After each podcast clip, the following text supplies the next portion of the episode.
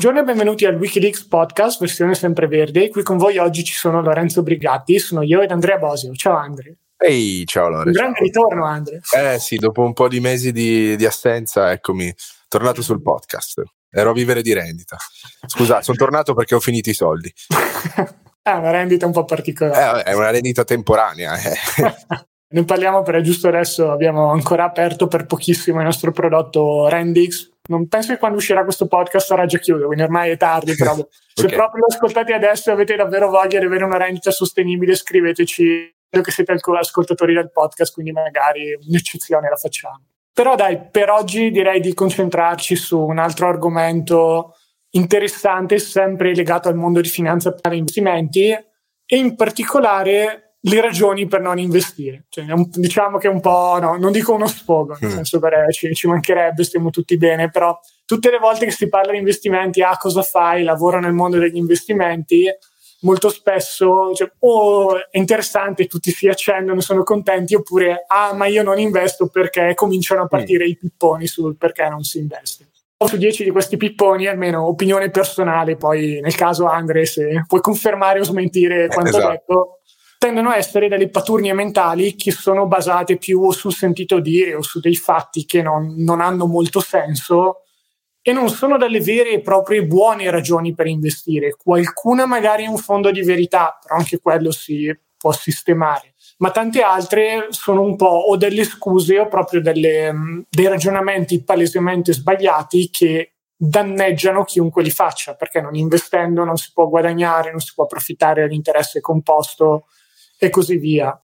Boh, diciamo non lo so, forse per chi ci ascolta è un qualcosa un po' di normale, perché vabbè, siete mm. tutti qui per sentire qualcosa sul mondo degli investimenti, ma a me continua a capitare di sentire persone normali, chiamiamole civili, se vogliamo usare un termine quasi un po' militare, che quando ti parli di investimenti... No? Esatto, perché noi siamo incivili d'altronde, diciamo parolacce, siamo sconclusionati, eh, non teniamo il filo del discorso, però cioè, ecco, un commento... Anche sì, sì. Abbiamo anche dei difetti, ve lo posso assicurare. E... Oggi mi raccomando, frasi veloci, corte, dritte al punto, Andre. Ma esatto, come esatto. se fosse TikTok questo podcast. Cerchere, cercheremo di essere brevi e circoincisi, come si suol dire. eh, no, ecco. Ballettini di 30 secondi ogni, ogni 20 minuti per staccare un po' il ritmo. Il, il, discorso è che mh, ci sono delle razionalizzazioni no, a posteriori, perché uno poi dovrebbe anche iniziare a chiedersi, ok, però perché vengono tirate in ballo queste ragioni? Adesso andiamo a elencarle un po', andiamo a commentarle insieme. E che molte volte sono appunto delle razionalizzazioni che ci diamo a posteriori per giustificare un comportamento che magari anche consapevolmente sappiamo non essere corretto, ok? E quindi c'è un modo per autoingannarsi e convincersi che la scelta che magari anche consapevolmente non sappiamo essere la migliore possa essere comunque giustificabile. Quindi partiamo con la prima, direi, no? Che dici? Esatto, ce ne abbiamo un po', però non, non sono in ordine di importanza, sono in ordine sparso. Qual è quella che senti più, più spesso, quella che ti dà più fastidio tra quelle che abbiamo raccolto insieme? Allora, dipende. Allora, io distinguerei quella che sento più spesso è non ho tempo, in assoluto quella che forse mi dà un po' più fastidio, ah beh sì, è questa, perché è inutile, io non voglio investire perché si vive una volta sola, non mi voglio portare i soldi nella tomba. Ecco, questa è quella che personalmente mi dà più fastidio. Poi quella che sento più spesso in realtà è ah, non tempo, non ho sbatti, non ho voglia di, di, mettermi lì e occuparmi della mia situazione finanziaria. Dai, tu, partiamo da quella allora. Qual è la tua personale classifica, Lore? Ah no, non le voglio spoilerare tutte, però posso dire che quella che mi dà più fastidio in assoluto è non ho un rendimento garantito. Quella, ah, se non c'è un rendimento garantito non investo, quindi conti deposito tutta la vita. Abbiamo il podcast vecchio su quello, però non lo so, no, boh, t- tutto questo feticcio dell'avere la sicurezza e il rendimento garantito sempre e comunque su qualsiasi quantità di capitale, secondo me ha poco senso, però ci arriveremo quando ne parliamo proprio precisamente di questa ragione. Partiamo magari dal non ho tempo per, per pensarci. Mm. Personalmente, senza voler fare troppo il filosofo, direi che non avere il tempo è proprio una delle scuse un po' più barbine, cioè, un modo per dire non ho voglia fondamentalmente. Quindi possiamo poi passare la non ho voglia, però partiamo dal non ho tempo. Come si sì. fa a non avere tempo? Cioè, se facciamo proprio i pedanti, se uno si mette lì e si, per un giorno si traccia tutte le attività che fa, si prende nota di quanto tempo passa su Facebook o o su WhatsApp con gli amici o, o quanto tempo effettivamente lavora. davvero non ci sono dieci che saltano fuori in una giornata per pensare ai propri soldi, occuparsi dei propri soldi. No, non riesco perché lavoro tanto. Va bene. Nel weekend, il sabato e la domenica, non c'è un'ora su 48 ore, va bene, togliamo 16 perché si dorme 8 ore al giorno, abbiamo tutti bisogno dei nostri 16 ore, 8 ore al giorno di beauty per dormire, ma tolte quelle ore lì, nel sì, resto sì, del tempo non salta fuori un'ora per cominciare a prendersi cura di qualcosa dove sono anche i propri soldi. Non, è proprio una cosa che non ha senso, non ho tempo, il classico codice per dire non ho voglia, non è una mia priorità, quindi possiamo magari passare ad analizzare quella, però ecco, se qualcuno pensa davvero di non avere tempo di prendersi cura della sua situazione finanziaria, è un po' una scusa, oppure l'unico caso che concedo, diciamo così, questa come possibile scusa è che si pensa che sia qualcosa che richieda tantissimo tempo, perché magari sì. stando da fuori ci può essere l'impressione che sia una roba che richieda 5 anni di studi, master contro master. No, però oggettivamente, giusto per dare un'idea, Planix è il nostro sponsor di questo podcast perché siamo autosponsorizzati. ah, non ci sei, Andre, che ormai usiamo i nostri prodotti sì, sì. come sponsor tradimente nei podcast sono boh, 12-13 ore di video lezioni con anche qualche aggiornamento extra e personalmente penso che siano il 99% di quello che un investitore deve sapere per, prima di cominciare ad investire. Mi tengo un 1% di boh, forse qualcosa che ci siamo dimenticati, però, però in linea di massima c'è davvero tutto, 12 ore, diviso quanto? Un'ora al week mesi basta se tutto quello che ti serve tua, per prenderti quei finanzi. Ci sono anche modi più o meno veloci, però nel senso stiamo parlando di un'ora alla, alla, settimana per un trimestre, non può, e questo è una cosa che hanno anche confermato tanti clienti Planix che hanno seguito, diciamo così, il nostro videocorso, hanno seguito, hanno messo in pratica il processo e poi una volta all'anno rivedere la situazione finanziaria per eventuali operazioni di compravendita se è cambiato qualcosa sia sui mercati che a livello di situazione personale. No? Quindi mm. se la preoccupazione penso che ci vogliano 500 ore, no, non ce ne vogliono no, 500 chiaro, ore. Anzi, sì. anzi, anzi, Lore, io, io mi preoccuperei se eh, acquistassi un, un, qualsiasi prodotto con 500 ore di formazione dentro che non sia un, un, tra che non sia un master universitario, ecco. Perché poi il discorso è un po' quello. Cioè, è chiaro che ci vogliono anni come tutti noi abbiamo affrontato per fare questo di professione. È chiaro che c'è un livello professionale, noi ci campiamo con questa professione. E poi chiaramente c'è un, un livello, io non lo chiamo retail perché sembra brutto, però ecco, le um, balls and nuts, le, le basi anche avanzate per capire e impostare la propria strategia di investimento. Tra l'altro, vi dico anche un'altra cosa, io eh, vedo sempre il rovescio della medaglia che se uno non ha tempo, se uno non ha voglia di eh, occuparsi dei propri soldi e della propria situazione finanziaria, eh, fondamentalmente sarà qualcun altro.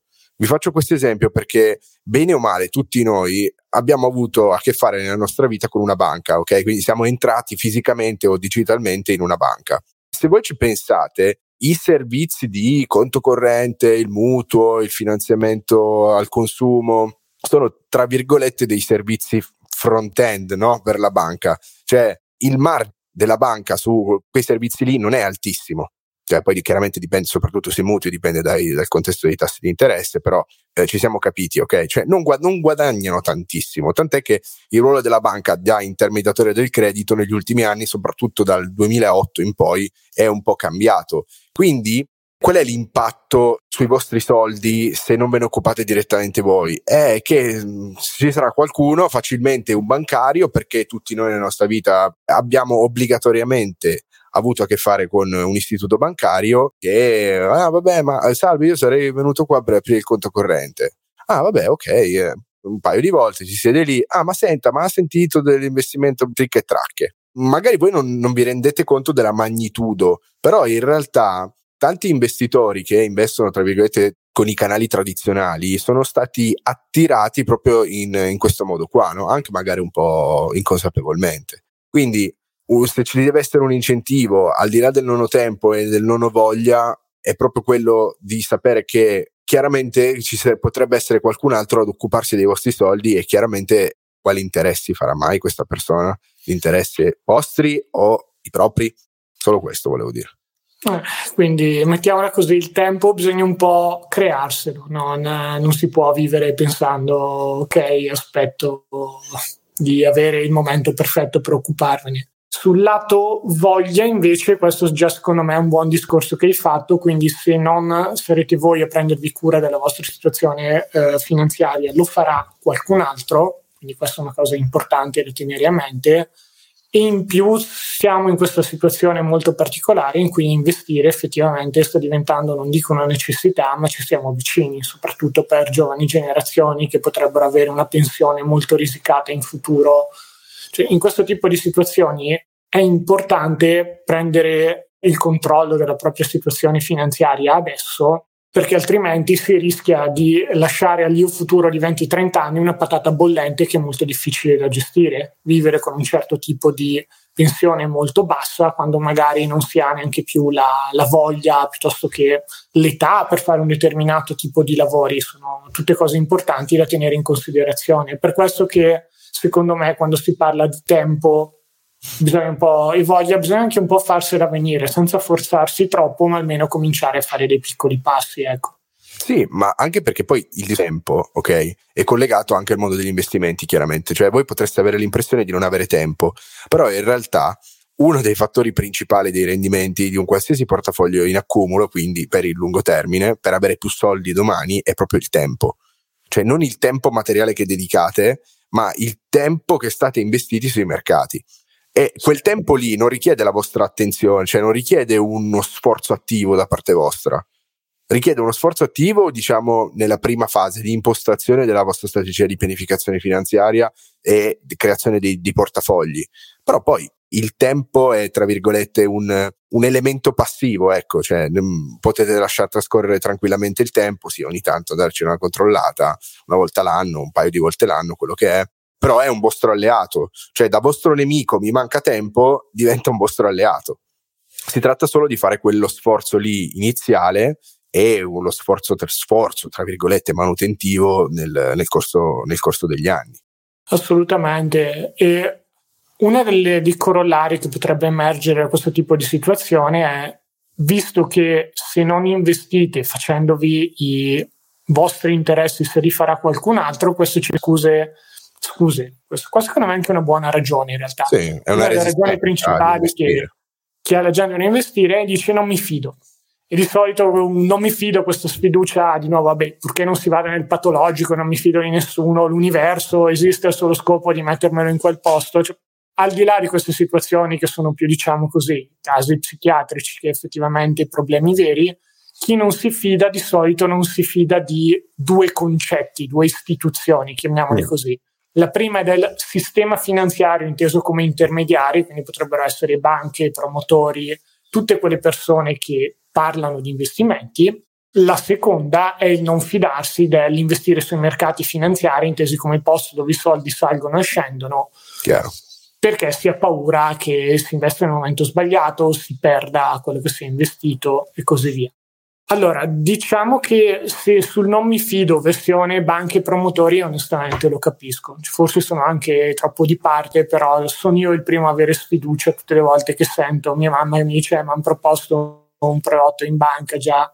Già, mm. già i coglioni mi cadono in maniera preventiva, ecco, mettiamola così. Poi purtroppo i, i dati confermano effettivamente che che ci sono delle, delle, proposte con dei prodotti inefficienti che fanno più solo guadagnare la banca e così via. Però, essendoci questo enorme conflitto di interesse nel mondo finanziario, lo capisco che ci possa essere sfiducia, anche perché quando capita la banca fallita, giusto che le banche che avevano a che fare con i diamanti e li piazzavano un po' in giro, anche se non.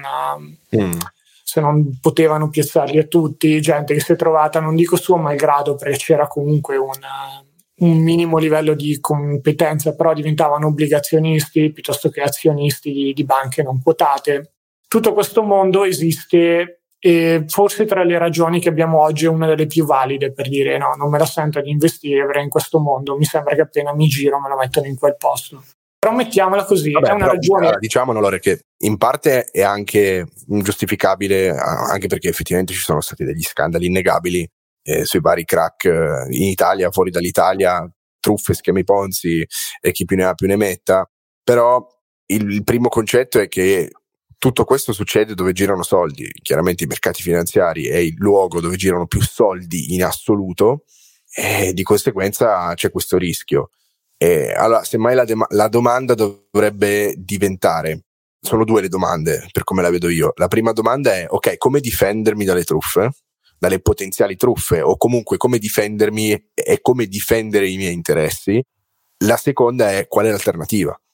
Cioè, ok, esiste ad oggi un'alternativa? Beh, noi, noi rappresentiamo un'alternativa piccolissima, cioè, giusto signori, giusto per darvi un po' di numeri, perché poi sembriamo matti. In Italia, solo in Italia, l'industria dell'asset management, quindi della gestione okay, delle, dei prodotti finanziari, vale 7 miliardi per gli istituti bancari, 7 mila milioni di euro. Capite bene che Adesso c'è qualche posta che sta arrivando dall'Unione Europea dove stanno cercando di mettere un po' di, di, di, tetti a questi profili commissionari o ai rebate, che sono appunto dei, di, o i kickback, che sono delle commissioni che sono riconosciute agli intermediari che poi vanno a piazzare, che vanno a vendere pesanti questi prodotti finanziari. E c'è stato un sollevamento di scudi incredibile da parte di tutta l'industria, chiaramente da eh, vari Mediolano, Mazimut, eh, eh, chi più ne ha più ne metta. Ecco. Quindi eh, noi siamo chiaramente una piccolissima alternativa, una piccola eh, alternativa. L'altra alternativa è proprio quella di formarsi in maniera autonoma, cioè formarsi, autoalfabetizzarsi in materia finanziaria per sviluppare una sorta di anticorpi.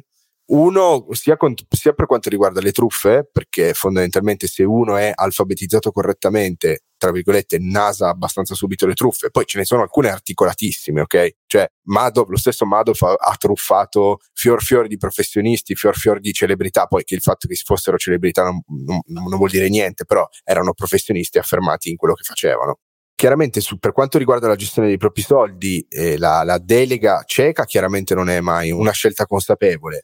Eh, dall'altra dobbiamo anche però esaminare, ok, va bene, non ho fiducia nei confronti del sistema, non ho fiducia nei confronti del, degli intermediari finanziari, è una scelta con cui devi convivere, ok? Cioè ci sono delle conseguenze e le conseguenze sono l'impossibilità di investire sui mercati finanziari i propri soldi e di conseguenza rinunciare a anni che per alcuni soggetti effettivamente sono necessari per poter un domani sopravvivere, per altri molto meno, ok? Cioè lì bisogna sempre vedere se è un lusso che ci si può permettere o meno.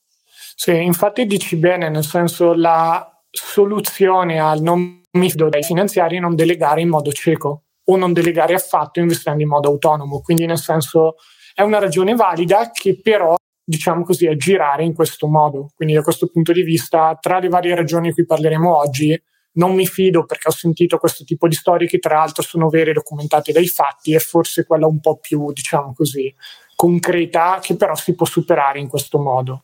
Se invece si parla dei mercati finanziari, lì diciamo che più secondo me una paura si connette, ecco, forse la possiamo connettere anche a quel rendimento garantito di cui parlavamo sì. prima.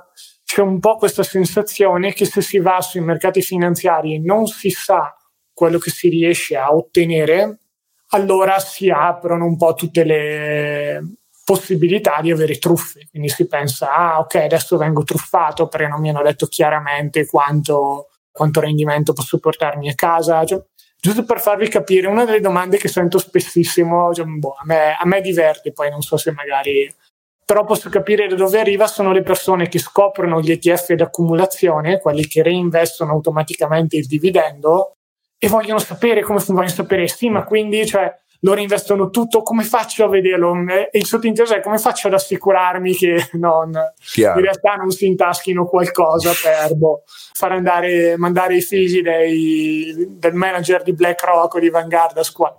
Ci sono dei modi per, per vedere questa cosa, però eh, c'è una sfiducia di fondo qui legata no, a... no però diciamo io, io, la vedo così no allora cioè, io penso che ci sia una sfiducia un po' nei confronti del sistema finanziario sistema finanziario inteso come luogo di scambio di eh, capitali ok? Perché uno magari non si è capito bene come funzioni.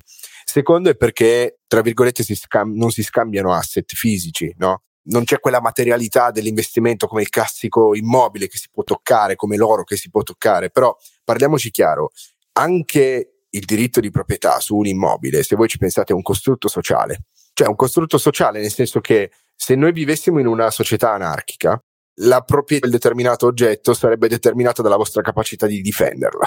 Cioè di difenderla fisicamente, cioè di, di, di cacciare a bastonate, a pedate, a cinghiate l'invasore che si vuole appropriare della vostra proprietà privata. Ok? Quindi, tra virgolette, adesso senza, sta, senza lanciarmi le lucubrazioni, è un costrutto sociale anche la, la proprietà privata stessa, no? Perché, perché si fonda sulla capacità di uno Stato di poter garantire il diritto di proprietà a un cittadino. Ora, spiegatemi cosa c'è di diverso rispetto a possedere del, degli strumenti finanziari. È chiaro che anche tutto il sistema finanziario è un costrutto sociale, cioè noi ci siamo messi d'accordo, o meglio, noi ci fidiamo del sistema finanziario perché ci fidiamo che gli scambi siano in qualche modo o garantiti da un soggetto esterno o che comunque domanda e offerta riescano a incrociarsi in maniera efficiente. Ok? Però è chiaro che è tutta una finzione, però d'altronde anche il, um, il denaro che abbiamo depositato sul nostro conto corrente, è chiaro che tutto il denaro circolante nel mondo non esiste la controparte fisica, però sono quelle, tra virgolette, illusioni, quei, quei costrutti eh, sociali che eh, si basano sulla fiducia. Sì, quindi è un po' un, um, un, paradosso non avere fiducia nel sistema finanziario, perché a certi punti di vista se le cose vengono fatte bene, poi ci sono anche studi e paper accademici che dimostrano che si possono ottenere dei buoni rendimenti. Anzi, questo è uno di casi in cui se si seguono, diciamo così, le, le regole principali di investire in prodotti ben diversificati, piuttosto che lasciare lavorare i propri soldi e così via, si ottengono risultati anche senza il crederci o meno. Cioè, L'unica differenza sta nel fatto che se uno magari è sempre un po' lì su chi va là, appena viene una discesa che non riesce a spiegarsi, si fa prendere dalla paura e vende di corsa.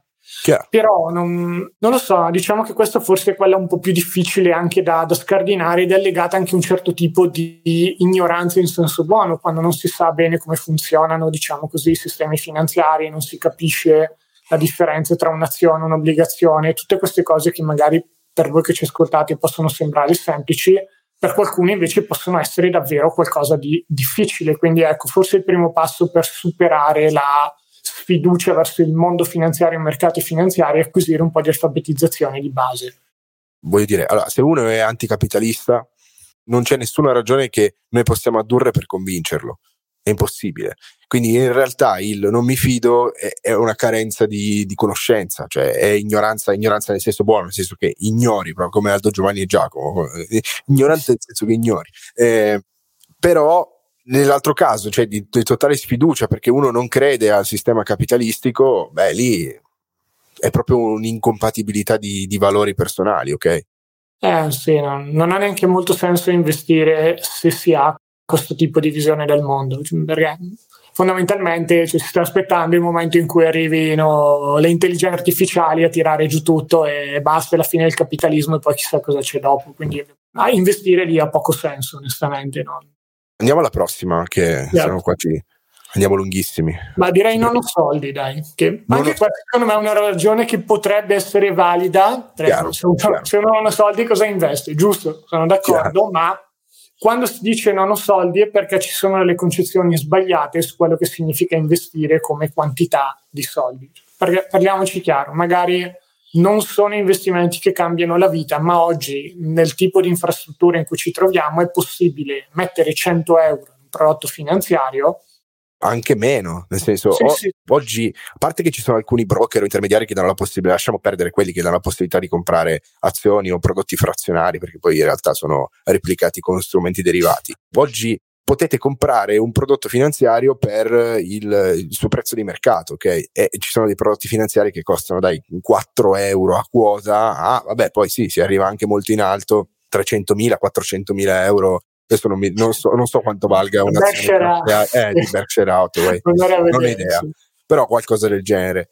E, come diceva Lorenzo, ecco, questa, questa resistenza all'investimento non ho soldi si fonda in realtà su una concezione un po' vecchia di ritenere che l'investimento sia qualcosa riservato alle persone ricche, ok? O che magari solo le persone ricche riescono a guadagnare perché hanno accesso a tutta una serie di informazioni privilegiate. Ok, non c'è niente di più lontano dalla verità.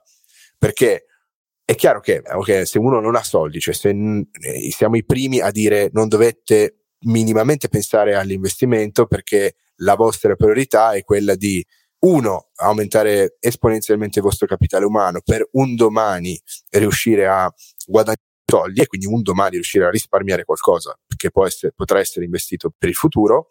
Due, crearsi un minimo, un minimo di cuscinetto di risparmio che essendo già in una, posizio- in una posizione di, tra virgolette, fragilità finanziaria, dovrebbe aiutarvi proprio se dovesse succedere qualcosa di improvviso. Ecco. Sì, ecco, l'unica, diciamo così, fondo di verità in questa affermazione è che se uno davvero ci mette 100 euro al mese non può aspettarsi di diventare milionario in 5 anni. Gli yeah. investimenti non fanno miracoli, sono più una forma, diciamo così, di protezione prima del capitale, poi crescita del capitale, ma sempre con un occhio ai rischi. Quindi non c'è nessuno che investendo è diventato milionario, miliardario. Warren Buffett ce l'ha fatta. Sì, ma Warren Buffett da certi punti di vista possiamo dire che ha fatto più operazioni speculative o imprenditoriali. Quindi yeah. mettiamola così, è un tipo di persona che non è l'investitore medio, cioè quella persona che ha il suo lavoro, ha la sua vita, i fatti suoi, e vuole non stare troppo tempo sui mercati e comunque portarsi a casa un certo tipo di rendimento. Se uno ha il, questo tipo di filosofia, la seconda, quindi quella di chi vuole fare le cose un po' più tranquillamente senza farlo diventare un lavoro, deve anche mettersi in testa che non potrà mai portarsi a casa il 30% all'anno per 20 anni.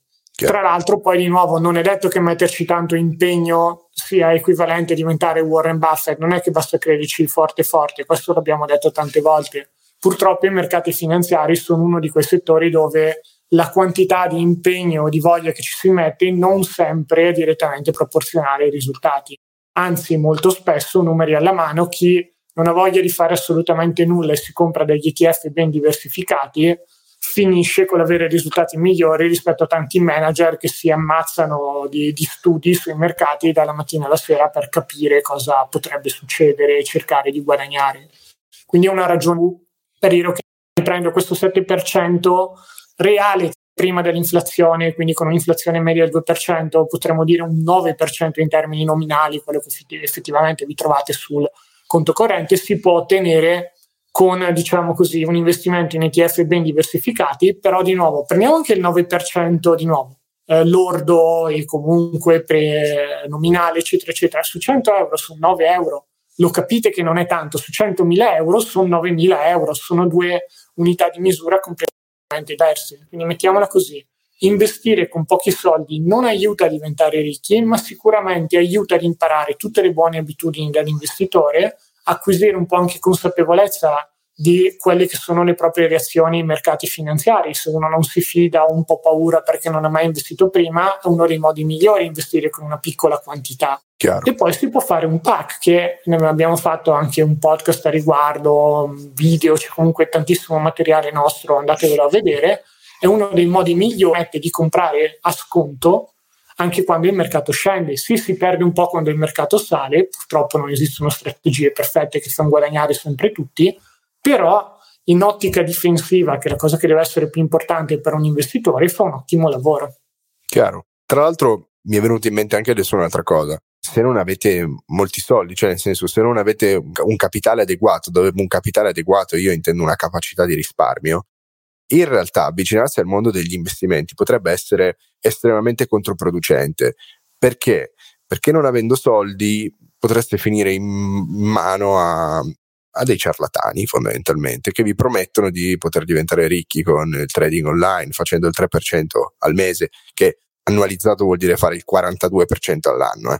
tanto per intenderci, e quindi fare ancora più danni, cioè farvi spillare quei pochi soldi che già sono pochi, ecco, farvi spillare per poi perderne ulteriormente sui mercati finanziari nella speranza di moltiplicare utilizzando dei moltiplicatori fantasiosi di, di denaro. Ecco, in quel caso lì, come diceva benissimo Lorenzo, non è che non si diventa ricchi grazie agli investimenti, anche perché io sono dell'idea che investendo poco, 2, 300, 100, 200, 300 eh, euro mensili, no? quindi risparmio cadenziato investito periodicamente con un pack, sia comunque meglio di non investire nulla. Assolutamente, Ora, cioè, i numeri sono straordinari dopo 20-30 anni, però ecco, esatto. ecco, non, cioè, non, aspettiamoci di arrivare a milioni facilmente nel giro di poco tempo. Il discorso semmai sarebbe quello del costo opportunità di impiego di questo denaro, quindi quello a cui facevamo riferimento prima è meglio investire 100 euro quando avete 20 anni, 100 euro al mese o 150 euro al mese, oppure investire sulla vostra formazione in qualunque ambito essa sia, per un domani guadagnare di più, esponenzialmente di più possibilmente. È chiaro che ogni investimento, come l'investimento sui mercati, anche l'investimento sulla vostra formazione professionale e personale, è un investimento che presenta un rapporto rischio-rendimento. Sì, diciamo che da certi punti di vista c'è un enorme rischio, perché? Perché se questa formazione si rivela inutile, poi non ci portate a casa un centesimo. È interessante da questo punto di vista perché in tanti secondo me sono molto più aperti a dire vabbè mi compro un corso per imparare qualcosa e tanto comunque alla fine qualcosa mi rimane, quasi un po' la versione degli immobili. Però invece sugli investimenti non si fa lo stesso ragionamento dicendo vabbè mi compro qualche ETF ben diversificato, se proprio ho sbagliato il periodo e voglio uscire per i fatti miei, recupero qualcosa e qualcosa mi rimane, il qualcosa che mi rimane è la mia conoscenza di come reagisco sui mercati finanziari. Invece no, cioè, il corso va bene anche buttare magari 2000 euro fuori dalla finestra per imparare a fare trading uh, come Paul Jones Tudor o non mi ricordo il nome corretto, però uno, ecco, uno dei trader più di successo del mondo, George Soros, che è sempre anche ben voluto. Nell'ambiente complottaro, il esatto. complotto giudaico-massonico. E George Soros, ci, ci stanno sempre bene. C'è un po' sempre questo rapporto strano con i soldi e io ormai da anni che sono nel settore e tuttora mi stupisco di come anch'io delle volte abbia dei dei comportamenti ver- veramente strani a livello psicologico con i soldi, sono davvero uno specchio di chi siamo. E il problema è che con gli investimenti qualche volta può andare a giocare contro di noi. Quindi da questo punto di vista, occhio, mm. perché nel voler andare a fare il colpaccio, le possibilità di perdere tutto sono davvero tante. Di nuovo, con questo non voglio mandare il messaggio, ah, sei 20 anni, no, non comprarti un corso, ma investi negli ETF, ci mancherebbe, però volevo solo far notare la differenza di approccio che si ha quando si parla di investimenti in prodotti finanziari e di investire nel capitale umano. Chiaro. Poi oggi, oggi è oggettivamente con tutto che la formazione universitaria, la formazione superiore, diciamo, a livello executive è stata denigrata a destra e a manca da, da vari personaggi dicendo ah, è molto meglio studiare all'università della vita o comprati questo corso per diventare il professionista in X in realtà studi alla mano eh, le persone laureate nel lungo termine guadagnano mediamente molto di più delle persone non laureate. Ripeto mediamente, perché chiaro, io sono sicuro che voi conoscerete l'idraulico che si è fatto i milioni facendo l'idraulico. Benissimo. Era anche, purtroppo c'è anche una questione di um, geografica, mettiamola così. Eh, c'erano dei dati che avevo visto proprio italiani, dal Sole 24 Ore su Infodata, mi pare, facevano vedere come in certi posti nel sud Italia ci volessero più di 70 anni per recuperare il valore Ecco. di una laurea, inteso come gli anni che erano stati spesi per studiare, il costo opportunità nel non lavorare in quegli anni. Quindi sono d'accordo che prendere una laurea possibilmente con un minimo di strategia, non troppo seguendo il cuore, apra tante opportunità, però poi anche essere pronti un po' a sfruttarle e a essere yeah, dinamici. Una yeah. parola un po' abusata che si traduce con qualche volta bisogna fare le valigie e andarsene lontano da casa per poter monetizzare al meglio il proprio capitale umano. Vai, allora andiamo avanti, che questo, quest- anche questa mi piace. Aspetto un momento più tranquillo per iniziare a investire. Qua in realtà siamo. Ci vorrebbe il meme con lo scheletro qui. Sto aspettando esatto. il momento tranquillo per cominciare ad investire. Eh, qua forse siamo a, a un livello successivo, no? cioè magari di qualcuno che ha capito l'importanza di investire i propri soldi, però da un certo punto di vista è un freno legato alla paura di entrare a mercato in un momento poco favorevole, cioè il classico, ah adesso io entro a mercato, investo una parte dei miei soldi e poi il mercato va a ribasso, mi fa un meno 40 e me lo prendo sui denti alla prima esperienza di investimento. Come premessa c'è da dire che chiaramente non è possibile identificare prima, quindi a priori, il momento migliore per investire, perché chiaramente il momento migliore investire in un determinato arco temporale lo sappiamo solo ex post. Quindi, data questa incertezza fondamentale di base, che cosa si può fare? Chiaramente si, può, si, possono mettere in pista tutta una serie di eh, tecniche di entrata a mercato, cioè investire progressivamente il proprio capitale, investire una parte del capitale subito e il, la restante parte con un pack, quindi investendo periodicamente mese per mese, a bimestre, a trimestre, a quadrimestre, quello che è. L'altra cosa è accettare, tra virgolette, l'imprevedibilità dei mercati e per quanto riguarda il, eh, la pianificazione di lungo termine, accettare che anche in un caso di ribasso, chiaramente avendo il tempo come alleato dalla propria parte, il capitale investito, i capitali investiti chiaramente potranno crescere nel tempo e recuperare ampiamente quella perdita. Ora, soprattutto per chi inizia a investire, no, a, a prescindere dall'età anagrafica, è chiaro che immaginatevi la situazione, una persona che sta investendo, è molto esposta all'azionario e a un anno dal raggiungimento dell'obiettivo che si era dato inizialmente si becca un meno 40 e beh, purtroppo era ancora investito al 60, 70, 80% di azionario, si becca un meno 40. Eh, quella persona lì è in una situazione decisamente più pericolosa di una persona che si becca un meno 20, un meno 30, un meno 40 appena ha iniziato ad investire. Uno, perché tendenzialmente avrà molti meno soldi, tendenzialmente, e soprattutto ha molto più tempo a sua disposizione per poter eh, recuperare quella perdita, che vi ricordo non essere una perdita, ma è solo una perdita temporanea, chiaramente, finché non viene, finché non viene venduta. Secondo me c'è anche un altro aspetto importante da questo punto di vista. C'è un po' davvero la voglia di aspettare il momento in cui ci si sente tranquilli, è tutto tranquillo, ma i mercati azionari non seguono cioè, finanziari in generale, azionari in particolare, prima delle cripto perlomeno, erano quelli un po' più volatili nel, corso della storia. Questo tipo di mercati non seguono delle logiche uno a uno con ah ecco è successo un evento, è successo un patatrack, c'è sempre continuamente la discesa e va avanti finché non c'è una qualche forma di risoluzione e poi si riparte e si sale. Ci sono stati periodi particolarissimi nel corso degli ultimi 150 anni in cui ci sono due guerre mondiali, due pandemie, crisi energetiche, ne sono capitate di tutti i colori e la prima cosa è che nel lungo periodo i mercati azionari sono a livello globale ovviamente, sono sempre saliti e arrivati nuovi massimi. A livello locale, il italiano sta un po' arrancando ancora, no, i massimi no, non li ha ancora visti. Ma al di là di questo ci sono stati dei periodi all'interno di questi eventi che fanno paura, cioè a un livello personale fa paura pensare ad una guerra, fa paura pensare a una pandemia, lo capisco, sono io il primo ad avere paura, ma al tempo stesso i mercati finanziari nel tentativo di anticipare la fine di questo tipo di avvenimenti molto spesso in uffici si muovono prima. Uh-huh. Andate a vedere cosa è successo nel 2020 senza andare a ripescare cosa è successo nel, nel 1943, quando fin- no, non era finita, quando la seconda guerra mondiale ha svoltato, mettiamola così. Pare che in quel momento gli Stati Uniti gli alleati avevano conquistato, diciamo così, un... Sì, adesso facciamo qualche gaff di storia e, e i nostri ascoltatori ancora... storici arriveranno a mazzolarci. Giusto, giustamente, tra l'altro. Apprezziamo fuori dal nostro cerchio di competenza, quindi no, non ci offendiamo su quello. Però stiamo sul 2020 come cosa più facile. Quando è partito la pandemia di Covid, nessuno sapeva cosa fosse, nessuno sapeva quanto sarebbe durata, pronti via, tempo un mese i mercati avevano fatto un meno 30 per gli azionari. Una discesa, e io mi ricordo che all'epoca cominciavano a parlare di eh, adesso scenari tipo crisi del 29 e così via.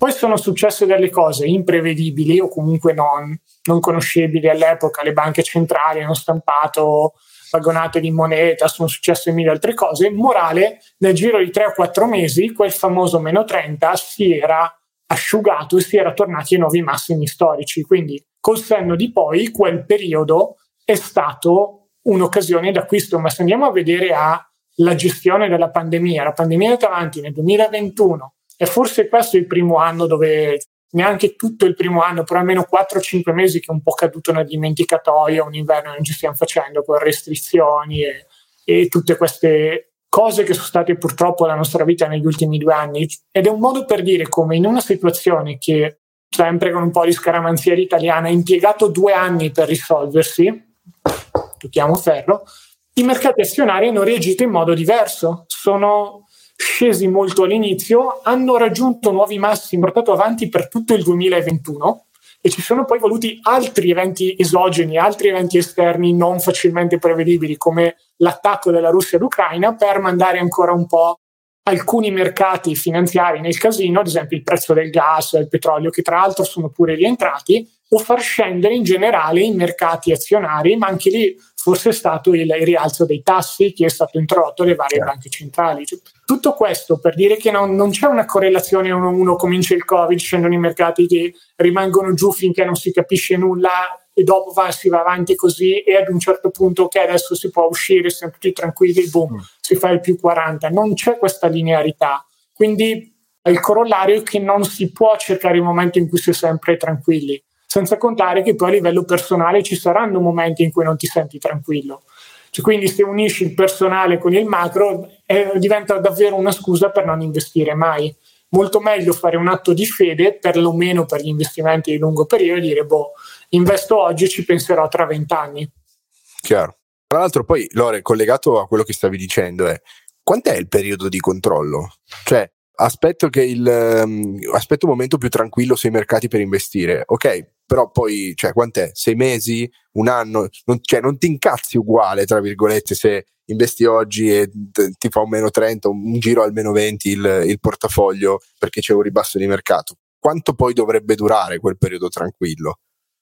ovviamente nessuno lo sa e di conseguenza non potendo prevederlo è più una paura della volatilità, della volatilità in quel determinato arco temporale in cui tu dovresti andare a investire dei soldi, che non la paura del, dell'indefinito, no? dell'imprevedibilità dei, dei mercati. Non per fare troppo il bacio perugina, ma un certo livello di tranquillità non ve la può dare nessuno. Cioè, no, non sono gli eventi esterni che vi danno tranquillità, ma un qualcosa che dovete o avere dentro di voi o sviluppare dentro di voi. Poi di nuovo, per chi davvero non ce la fa, il pensiero di avere boh, 20.000 euro investiti e vedere un meno 10 non dorme la notte, si dispera, viene a scrivere commenti incazzati sotto le nostre sponsorizzate o, o roba simile, no, non investite, va bene, nel senso è una ragione che da quel punto di vista è valida, cioè mi dispiace, ma non è un qualcosa di risolvibile né con strategie pratiche, è più legato, diciamo, a un qualcosa di psicologico che un qualcosa di finanziario, mettiamola così.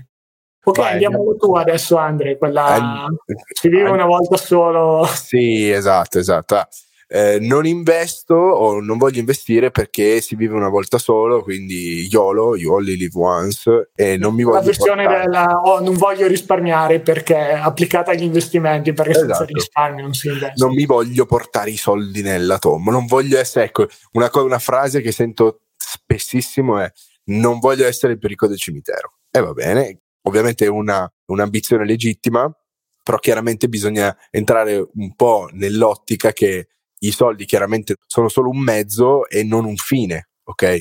Un mezzo per cosa?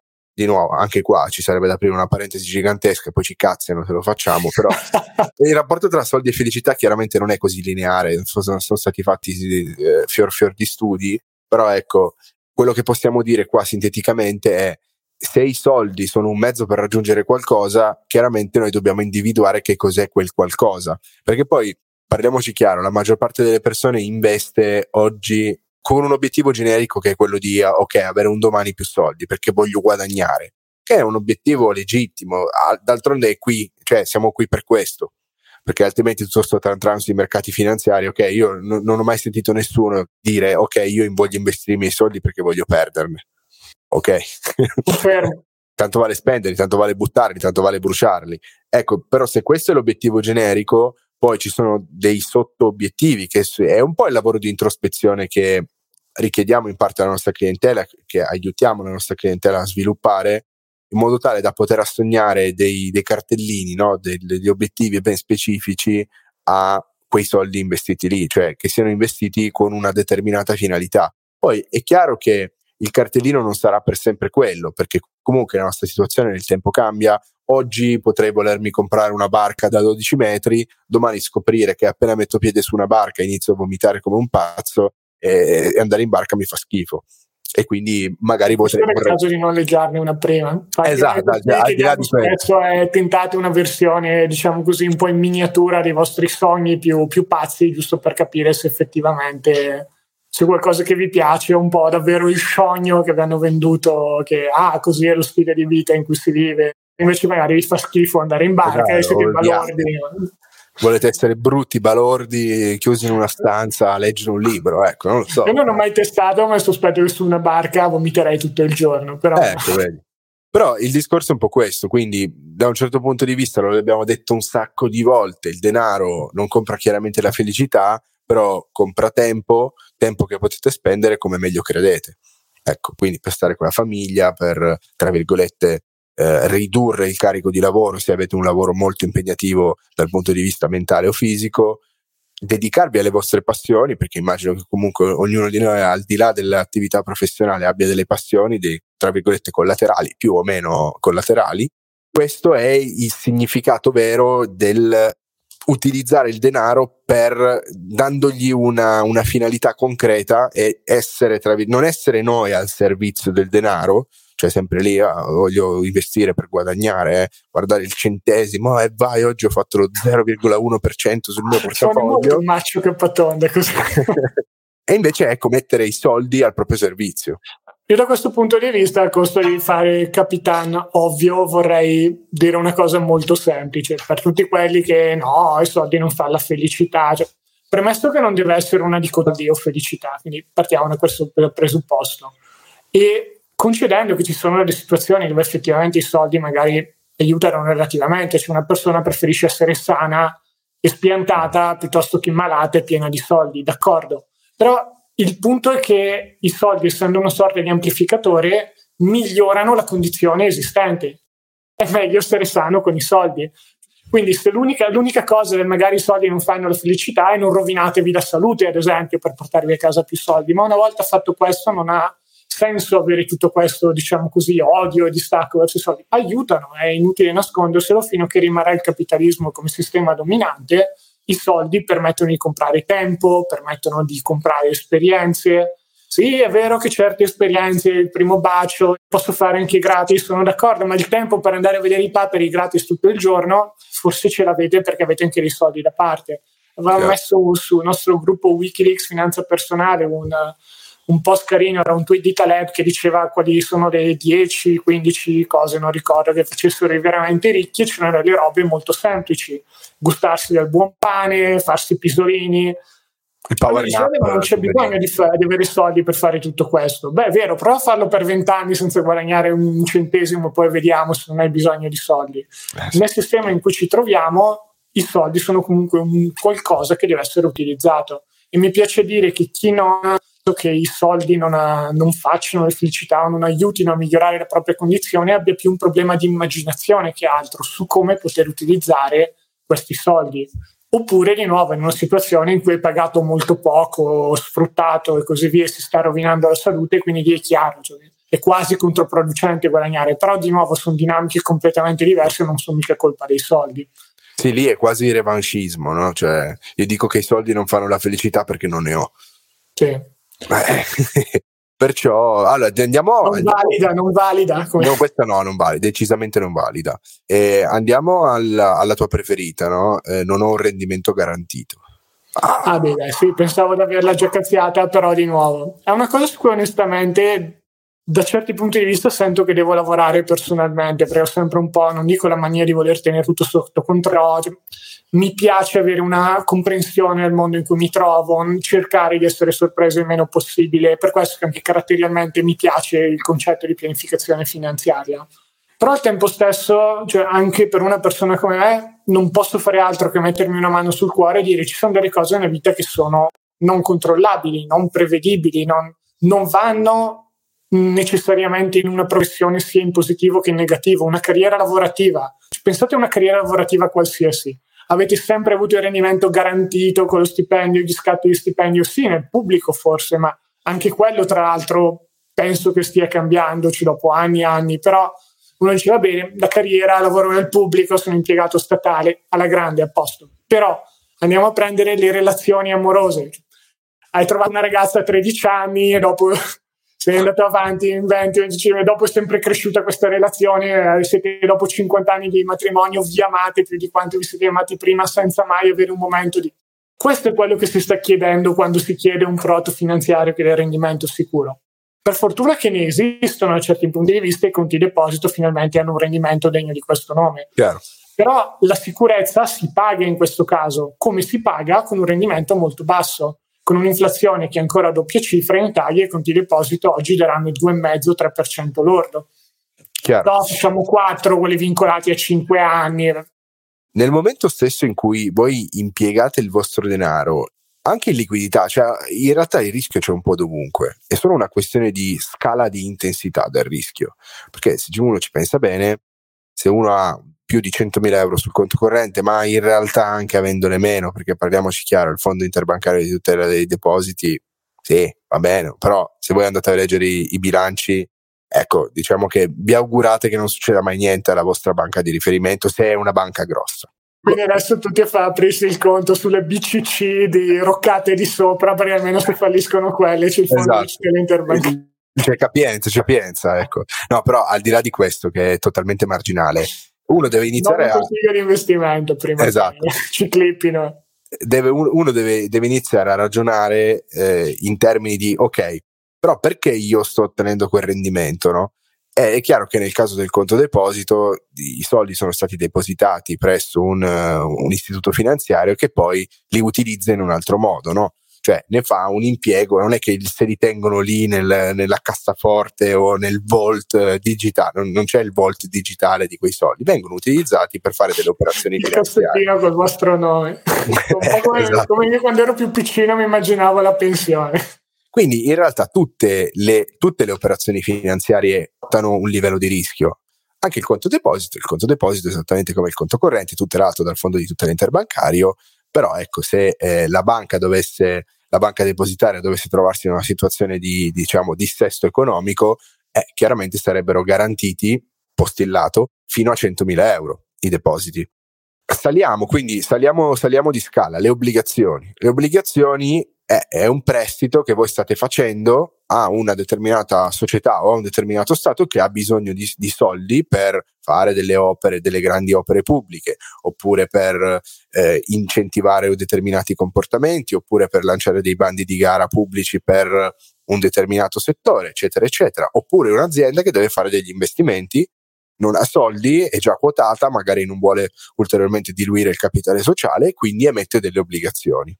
Anche lì uno potrebbe dire, ah cavolo, rischio bassissimo, alla fine sto prestando, anche perché la gente non ha proprio idea di che cosa sia un'obbligazione, no? Magari non tutti sanno, ah mi sono comprato un'obbligazione, un'obbligazione magari senza neanche sapere che è un prestito, cioè state prestando dei soldi a qualcuno che si impegna un domani a ridarvi il vostro capitale più degli interessi cadenziati.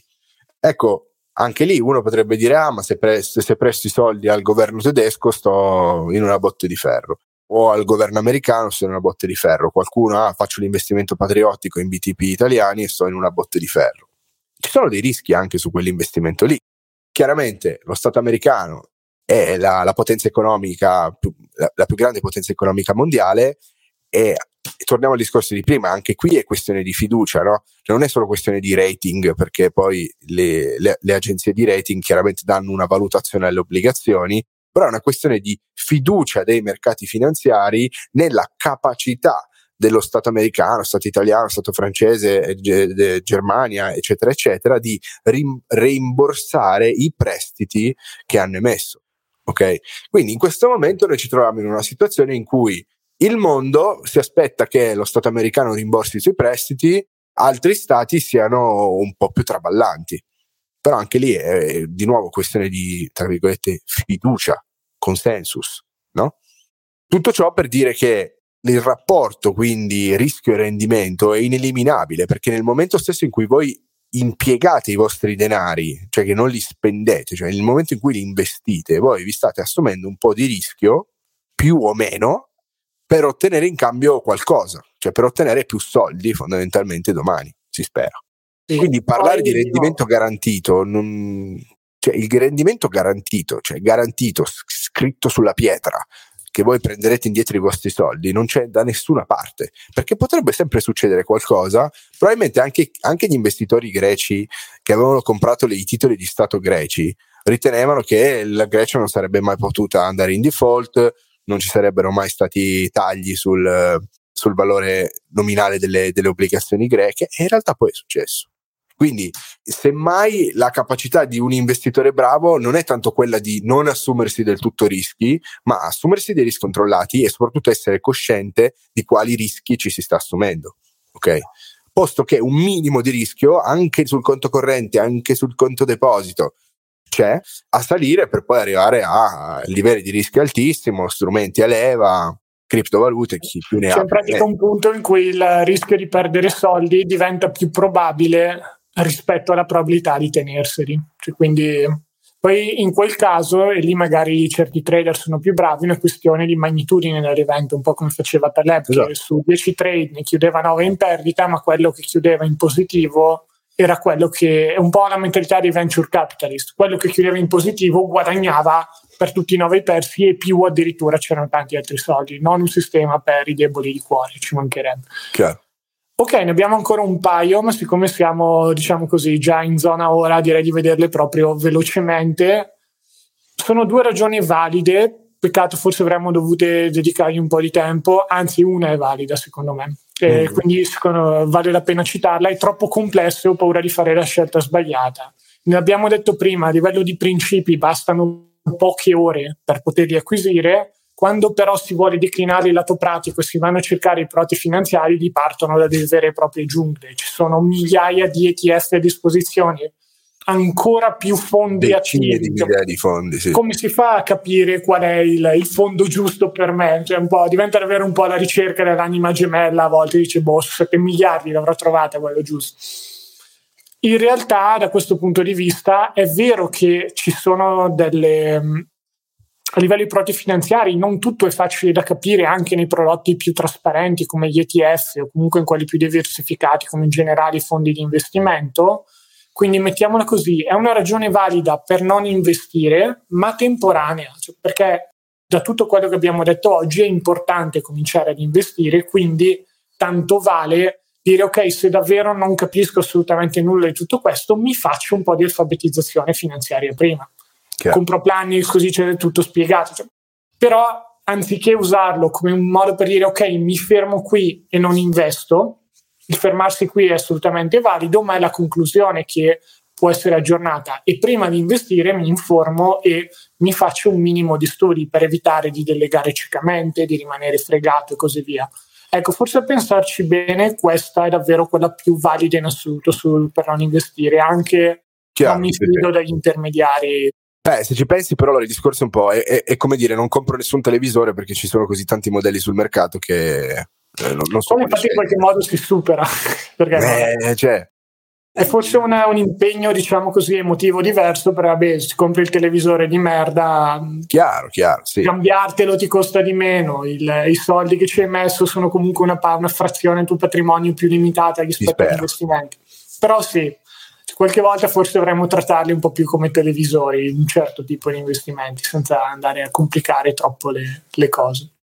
Ultimo, che questo secondo me è una che ho sentito tanto in Italia, onestamente. Negli Stati Uniti di solito no, non credo che, che giri tanto, però mm. è proprio una questione di cultura diversa. E la ragione è non conosco nessuno che ha guadagnato sui mercati finanziari, che potremmo anche girare con conosco qualcuno invece che ha perso sui mercati finanziari. Sì. Quindi è un po' l'esperienza di tanti investitori italiani e non voglio dire che non sia vera perché è vera. Quello che sto dicendo è però attenzione perché le ragioni per cui si è arrivato a questo tipo di risultato sono diverse da quelle che si pensa. Uno è convinto che tutte queste persone abbiano perso perché i mercati finanziari hanno perso in quel periodo di tempo. Invece non è così. Solitamente in questi casi cosa è successo? Si è andati troppo a puntare sul mercato italiano. Tantissime situazioni, che ne so, Tiscali, Parmalat, quindi sia a livello di azioni singole che a livello di fondi, delle volte venivano spinti tanti fondi che investivano prevalentemente sul mercato italiano, un mercato che non ha fatto faville, quindi poi chiaramente non si portano a casa grossi risultati.